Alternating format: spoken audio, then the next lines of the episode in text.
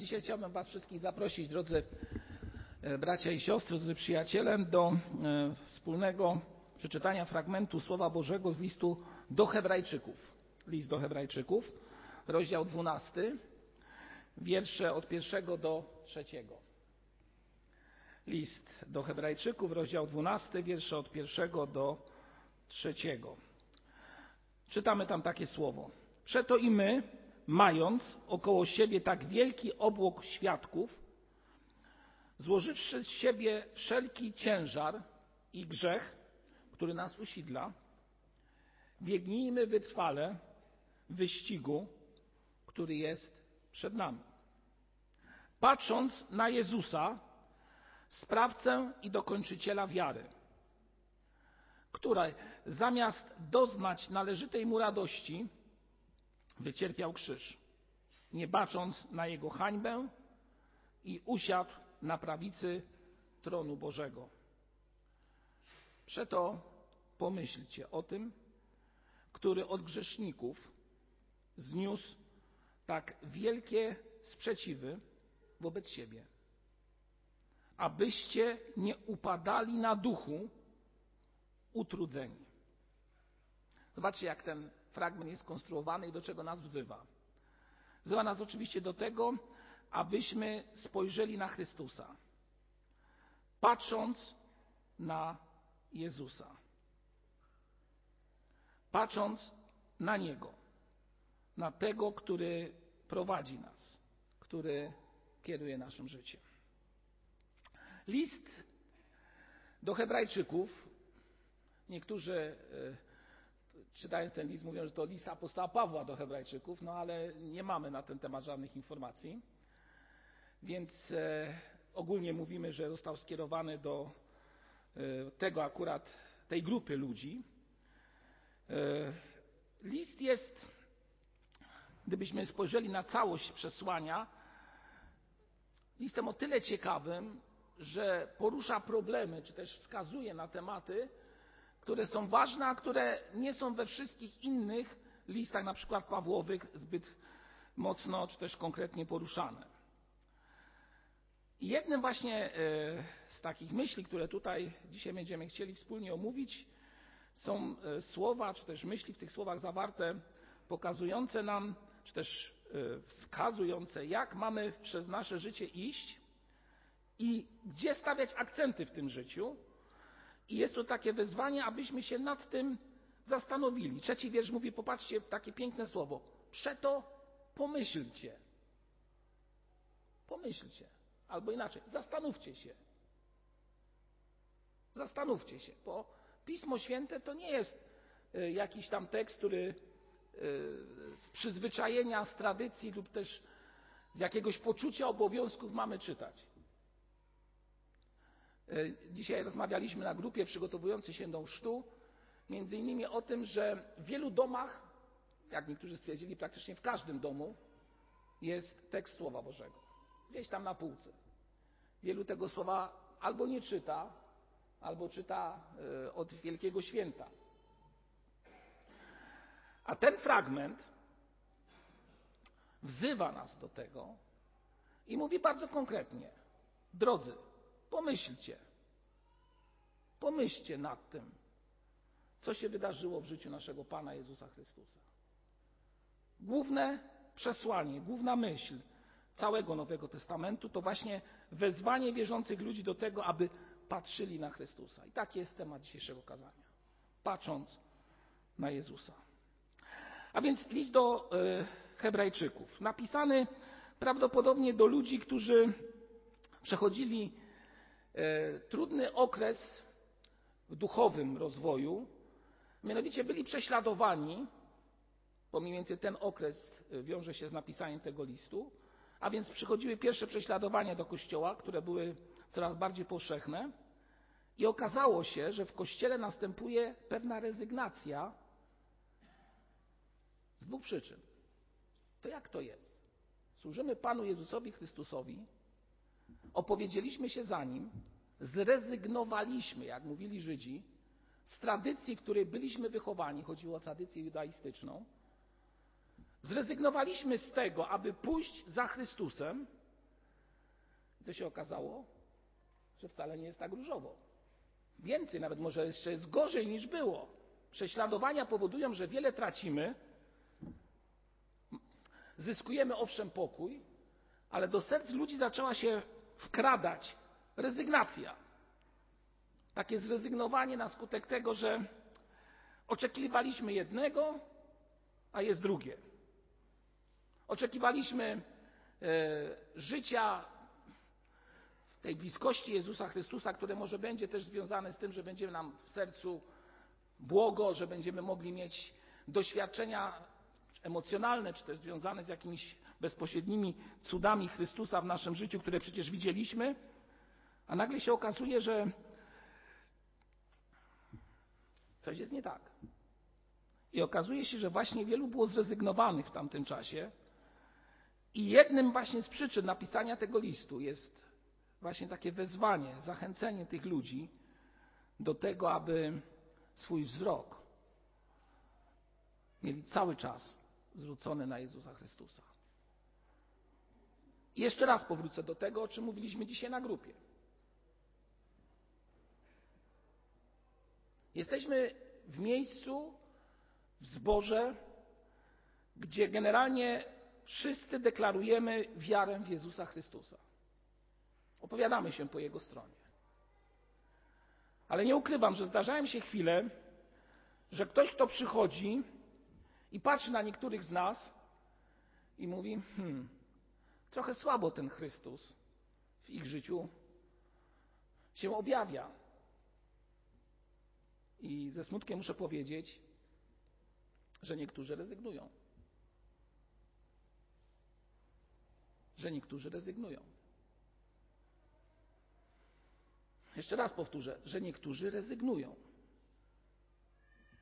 I można zapytać, z czego rezygnują? Można zrezygnować, nie wiem, ze społeczności, w której jesteś i przejść do jakiejś innej. W Warszawie jest takie spektrum e, różnych wyznań, że można przyjść tu czy tam. Ale o wiele gorszym jest to, jeżeli człowiek rezygnuje na skutek jakiegoś złego doświadczenia, emocji, nie wiem, kontaktu z kimś, rezygnuje naśladowania Jezusa Chrystusa i przestaje na niego patrzeć, a zaczyna patrzeć po swojemu na życie. Albo zaczyna mówić, coś nie gra, więc jestem usprawiedliwiony. Ten list, a konkretnie te dzisiejsze słowa, mają jak gdyby przywrócić nas do tego, abyśmy jako zbór, jako Kościół, pomimo różnych doświadczeń, o których zaraz będę mówił, cały czas mieli swój wzrok skierowany na Niego, skierowany na Chrystusa, który jest sprawcą i dokończycielem wiary.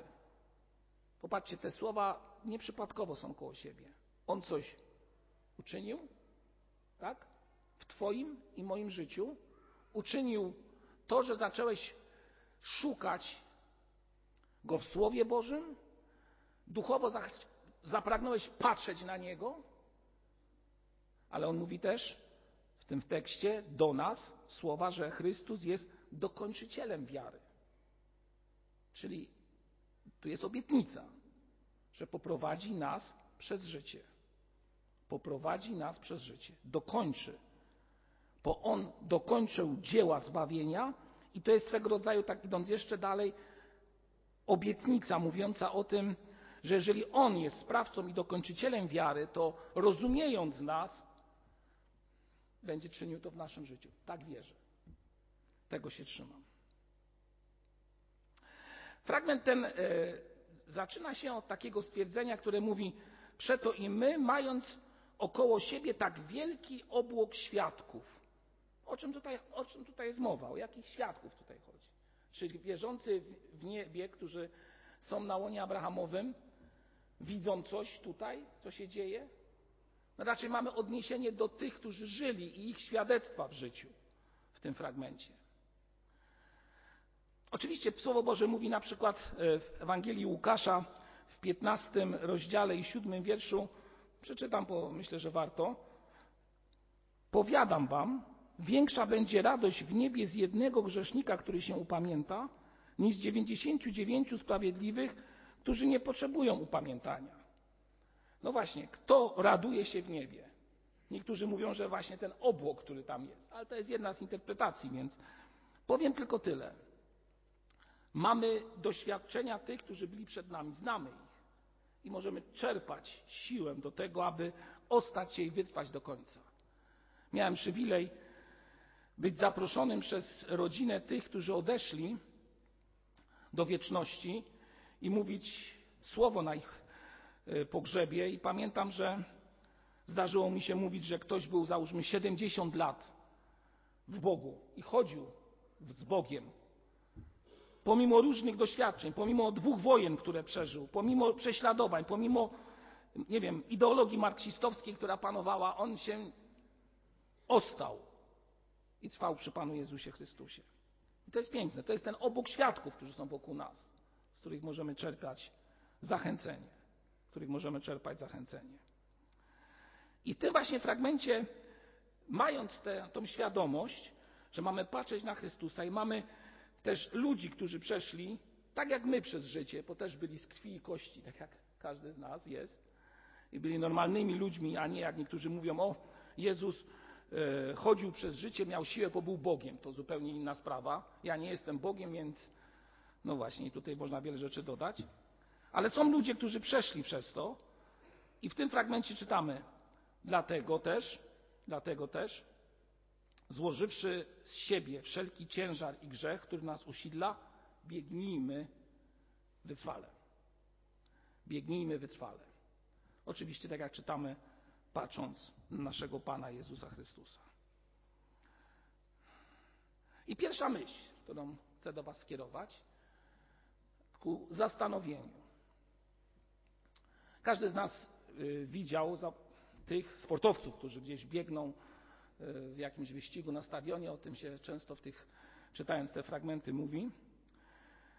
I na przykład, gdy biegnie się jakiś długi dystans, na przykład maraton, w pewnym momencie tego maratonu są tak zwane miejsca, gdzie można się pożywić. Tak? Jakiś drobny, energetyczny poczęstunek wziąć do swoich ust. Ale moi drodzy, tutaj pada taka myśl. Złożywszy z siebie wszelki ciężar, mamy biec. I powiem tak. Wyobraźcie sobie człowieka, który zdecydował się, że będzie uczestniczył w tym biegu, tak zwanym biegu maratońskim. Staje do tych zawodów i bierze na siebie plecak, w którym ma jedzenie. Jak nazwiemy takiego człowieka? No, ktoś powie, nierozsądny gość, tak? No przecież to go będzie obciążało. No ale on powie, chwila, chwila, ja muszę wziąć to, ja muszę wziąć to żeby gdy będę miał, gdy będę słaby, móc się pożywić. Ale dalej powiemy, że jest to człowiek nierozsądny, dlatego że zakłada na siebie ciężar, co powoduje, że jego bieg będzie spowolniony. I teraz zadałem sobie pytanie następującej treści. Życie chrześcijańskie to właśnie taki wyścig, który wymaga od nas wytrwałości. Wymaga od nas determinacji, chęci bycia z Chrystusem bardzo blisko.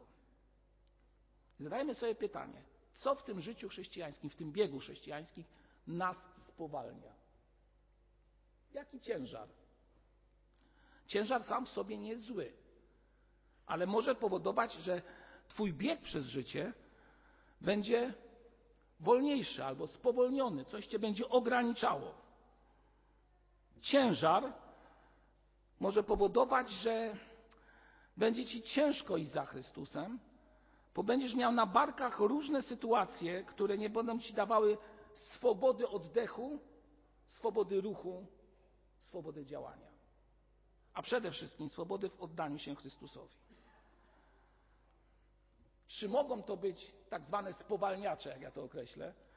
Czy takie spowalniacze w naszym życiu to mogą być nie wiem, jakieś kwestie materialne, czy może zbyt mocne więzi rodzinne, które nas blokują, po, co ktoś tam powie, gdy ja coś zrobię? A może spowalniaczem w biegu za Chrystusem jest wygoda życia? Wygodnie jest żyć. Każdy chce wygodnie żyć. Ja też chcę wygodnie. Ale jeżeli to determinuje moją wiarę i chodzenie za Chrystusem, czy nie jest to spowalniacz? A może tradycja? No ktoś powie, o bracie, w kościele baptystycznym tradycji nie ma. Ta tradycja nie determinuje wiarę w tym kościele. No, moi drodzy, powiem tak. Oficjalnie tradycji nie ma w naszym kościele, ale przyzwyczajenia są. Są przyzwyczajenia. Są przyzwyczajenia, moi drodzy. I to też może być spowalniaczem. To też może spowolnić Twoją wiarę w chodzeniu za Chrystusem. Dlatego, czytając dalej ten fragment, widzimy ten wszelki ciężar, który nas usidla, mamy zdjąć z siebie. I wytrwale w tym wyścigu, który jest przed nami, iść czy też biec, patrząc na Chrystusa. Patrząc na Niego. Mamy iść i mamy patrzeć na tego, który nas prowadzi. I tutaj znowu kolejna myśl, y, która jest niczym innym jak przedłużeniem tego, co przed chwilą powiedziałem. Nasze oczy to taki doskonały dar, który otrzymaliśmy przy Bożym Stworzeniu, który pozwala nam dobrze funkcjonować, radować się z tego, co nas otacza, cieszyć się z tego, poznawać wiele rzeczy, na przykład czytając.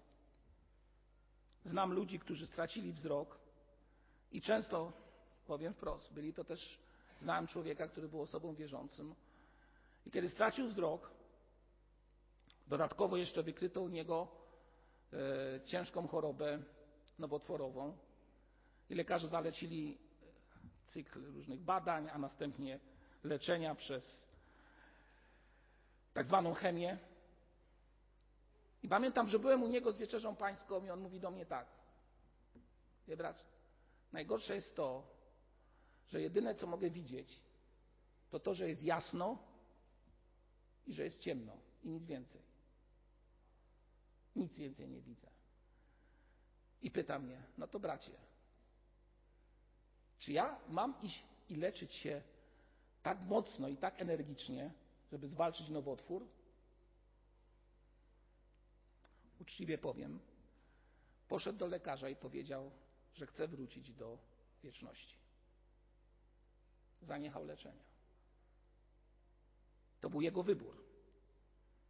On nie miał radości na przykład z oglądania swoich dzieci, wnuków, ale jedyne, co pozostawało w jego sercu, to pragnienie, że chce wrócić do Ojca w niebie, bo tam będzie mógł go zobaczyć. Zobaczcie, jakie wybory nie? w życiu człowieka. Jakie wybory mamy w życiu naszym. A więc patrzymy, ci, którzy mają ten przywilej, tak jak ja i ty i wielu z nas, możemy patrzeć na różne rzeczy. I oczywiście zadam pytanie, na co patrzymy, gdzie nasz wzrok jest utkwiony, czym się fascynujemy, co jest dla nas istotne, gdzie nasz wzrok jest, gdzie nasze oczy są zwrócone, na czym są skoncentrowane, na czym są skoncentrowane. Wiadomo, w młodości wielu młodych ludzi koncentruje się i lubi oglądać sport, tak? No, oczy pozwalają, że ten sport możemy oglądać, albo w tym sporcie nawet uczestniczyć, tak? Jak na przykład słyszę, jest tu taka grupa poniedziałkowa, która spotyka się, aby po prostu normalnie pójść i zagrać w piłkę nożną. Czy to jest złe? No nie jest złe. Cieszą się z tego, odpoczywają w tym. Nie są zafiksowani na to, bym powiedział, ale są w tym po prostu razem. Ale gdy nasz wzrok jest zbyt mocno przykuty do czegoś, czemu poświęcamy więcej uwagi, lub też na przykład powoduje, że patrząc na coś jesteśmy ewidentnie odciągnięci od bycia blisko Chrystusa, no to to zaczyna się już problem. Myślę, że wiecie o czym mówię. Szczególnie to słowo kieruje do mężczyzn. Aby uważali na to, na co patrzą. Albo inaczej powiem, na kogo patrzą.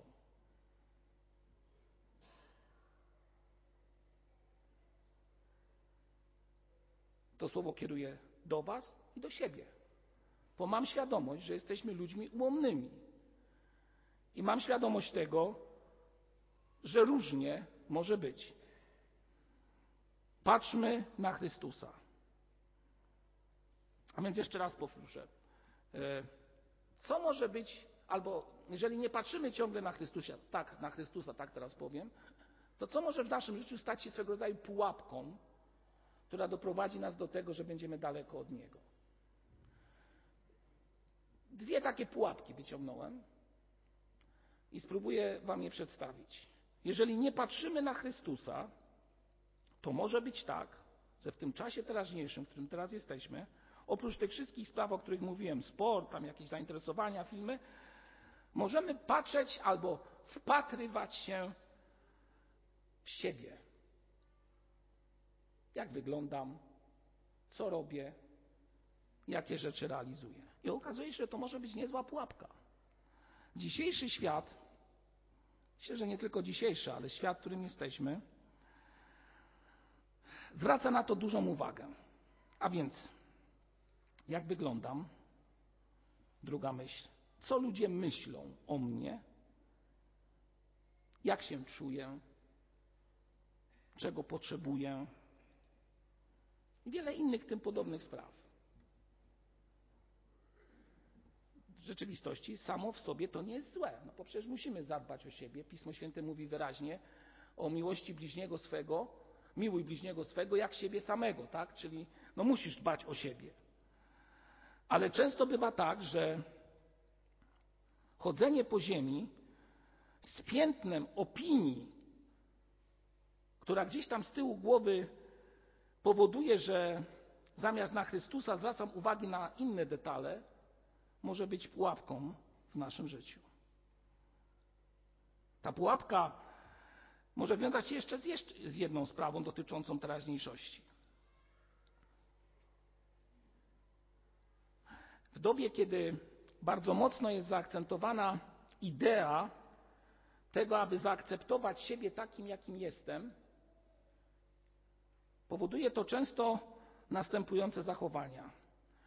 Nawet nie mówiąc tego, ale w gestykulacji, w rozmowie, nie akcentując nawet tych spraw, próbujemy przedstawić siebie jako osoba, która coś pozytywnego zrobiła, coś wniosła, jest bardzo taka inteligentna, albo idąc w kierunku duchowym, duchowa. I to też jest pułapka, moi drodzy, bo powoduje, że zamiast patrzeć na Chrystusa i odnosić całe życie wobec Niego, w konfrontacji z Nim, stajemy się ludźmi, którzy zwracają uwagę na samych siebie. A to jest najgorsze, co może być w życiu wierzącego człowieka. Zbyt duże zainteresowanie sobą.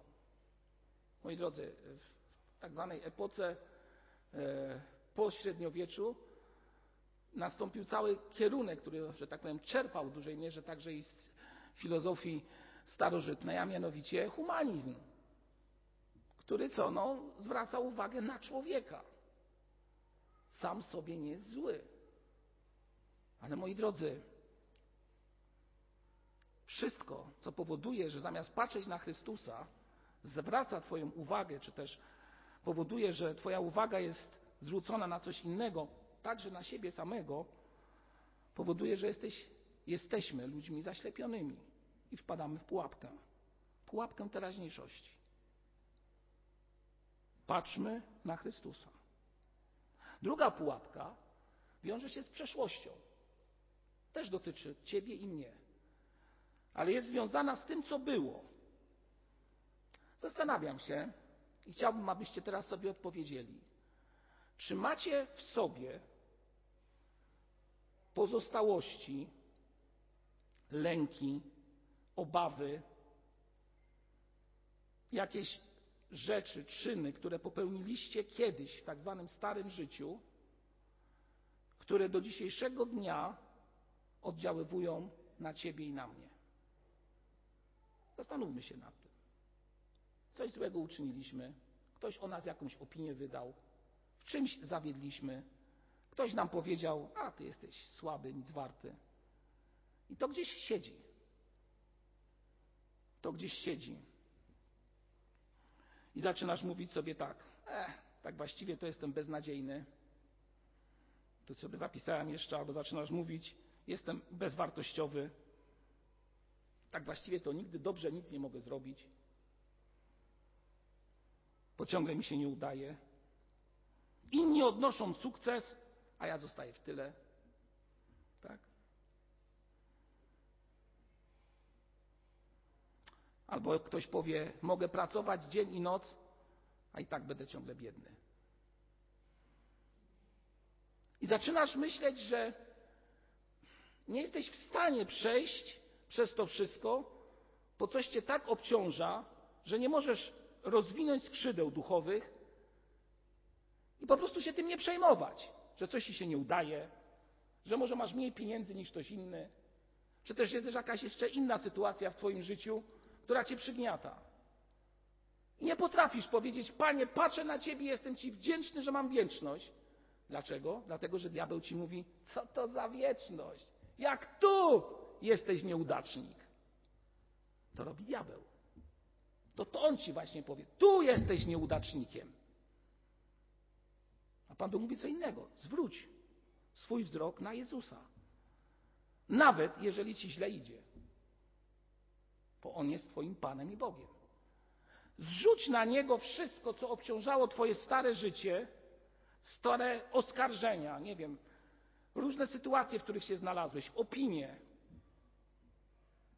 Przecież któż z nas nie czytał książek, które opisują sytuacje, że sytuacje dorosłych ludzi, dorosłych ludzi, którzy żyją z bagażem tego, że ich ojciec kiedyś w młodości powiedział: Z ciebie to już nigdy nic nie będzie.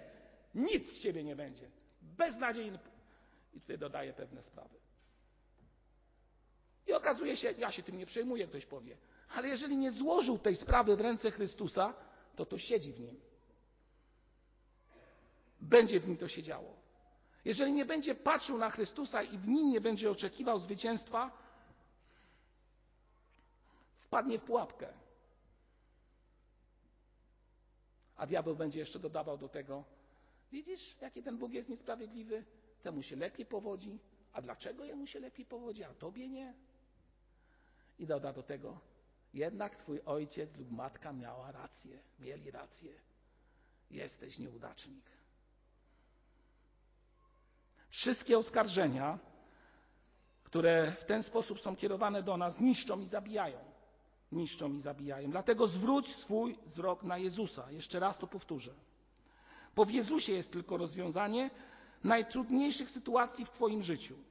Kiedy spojrzymy na Chrystusa, zobaczymy, jakie rzeczy, jakie sprawy jego, z Jego życia. Nasz Pan Jezus Chrystus.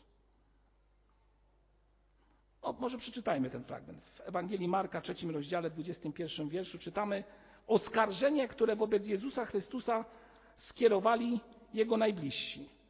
Trzeci rozdział, trzeci rozdział i wiersz 21. A krewni, gdy o tym usłyszeli, przyszli, aby go pochwycić. Mowa o Jezusie Chrystusie.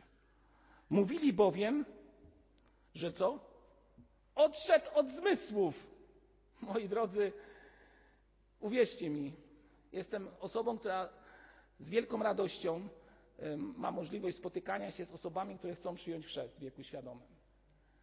I prawie zawsze, zawsze jest tak zwany konflikt rodzinny, w którym ten konflikt wyraża się w bardzo podobny sposób.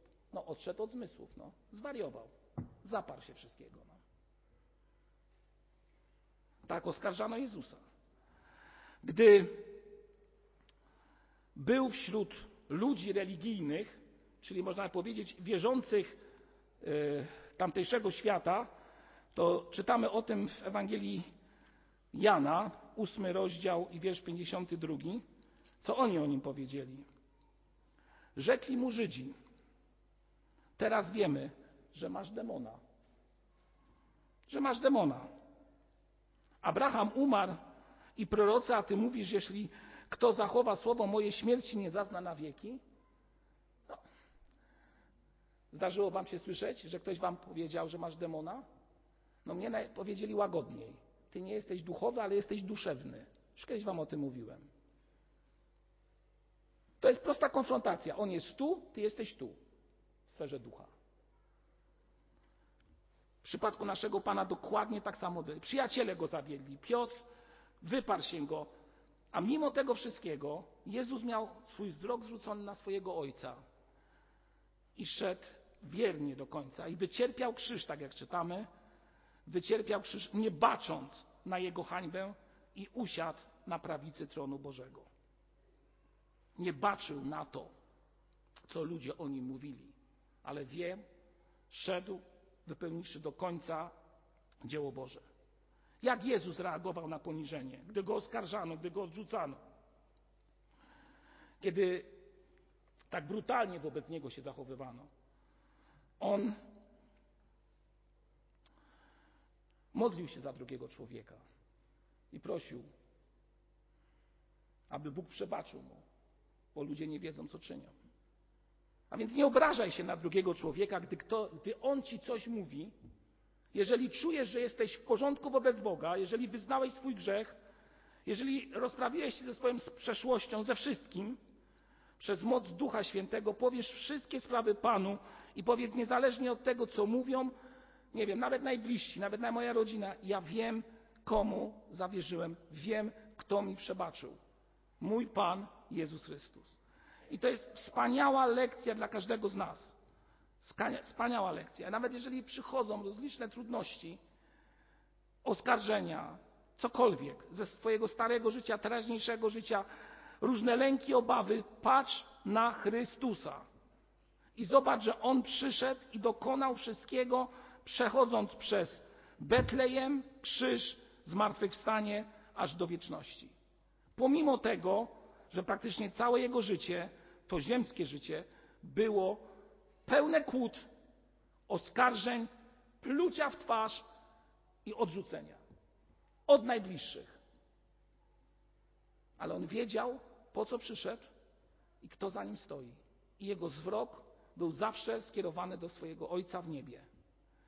Kiedy pracował wśród ludzi i służył im, przychodził czas wieczorny, kiedy szedł gdzie? Ustronne miejsce po co? Aby się modlić i czerpać siłę od tego, który go posłał. A więc wyjściem z tego więzienia, które diabeł chce wsadzić twoje, do Twojego czy też do mojego życia, tym uwolnieniem jest tylko i wyłącznie Jezus Chrystus, który jest sprawcą naszego zbawienia. Pułapki przyjdą. To tak jak w biegu tych, którzy, czy to na stadionie, czy w maratonie, w różnych miejscach, muszą przejść różne fazy tego biegu. Kiedy są zmęczeni, kiedy są e, zrezygnowani. Jeden z moich przyjaciół brał udział w takim wydarzeniu, nazywa się Ironman. 12-godzinny wysiłek fizyczny, pływanie, e, rower i bieg. I wiecie, co powiedział? Najgorzej było na końcu. Przed samym końcem. Przed samym końcem. I tak sobie myślę, że człowiek, który nie będzie patrzył na Chrystusa, pod koniec swojego życia może mieć problemy. Kto miał takie problemy? Pamiętacie z Biblii? Pod koniec swojego życia? Dawid, ale jeszcze bardziej Salomon. Nie będę teraz tego historii całej opowiadał, ale przeczytajcie o nim. Patrzmy na Chrystusa zawsze. Bo diabeł to, co robi perfekcyjnie, to zostawia pułapki w teraźniejszym czasie, a jeżeli dajesz sobie rady z Bożą pomocą, to zostawia pułapki ze starego życia, przypominając ci pewne sprawy. Tylko w Chrystusie jest uwolnienie. Jak uwolnić się w Chrystusie? Tym myślą zakończę. Uwolnienie w Chrystusie to przede wszystkim jeszcze raz mieć swój wzrok zwrócony na Niego, pomyśleć o Nim, który od grzeszników zniósł tak wiele sprzeciwu wobec siebie, to o czym mówiłem wcześniej, abyście nie upadli na duchu, utrudzeni. To jest bardzo prosta lekcja dla nas. Dla Ciebie i dla mnie. Dla Ciebie i dla mnie. On zniósł tak wiele i Ty możesz wiele znieść. Ale pamiętaj, abyś wytrwał do końca. Nie rezygnuj. Nie obrażaj się. Nie gniewaj się na Kościół, na ludzi, na, a przede wszystkim nie gniewaj się na Boga. Bo to, co jest najgorsze, co diabeł chce zrobić dzisiaj wśród ludzi młodego pokolenia i nie tylko, to to, że zaczynają się gniewać na Boga, że jest niesprawiedliwy. Nie gniewaj się na Niego. Patrz, a otrzymasz, patrz na Niego, a otrzymasz zwycięstwo. On doskonali, On daje radość. On daje radość wtedy, kiedy człowiek stoi przed Nim i nawet jeżeli upadł, jeżeli zgrzeszył, to pokutuje i mówi: Panie, przebacz. Daj siły, aby w Duchu Świętym zawsze mój wzrok był skierowany na Ciebie. Amen.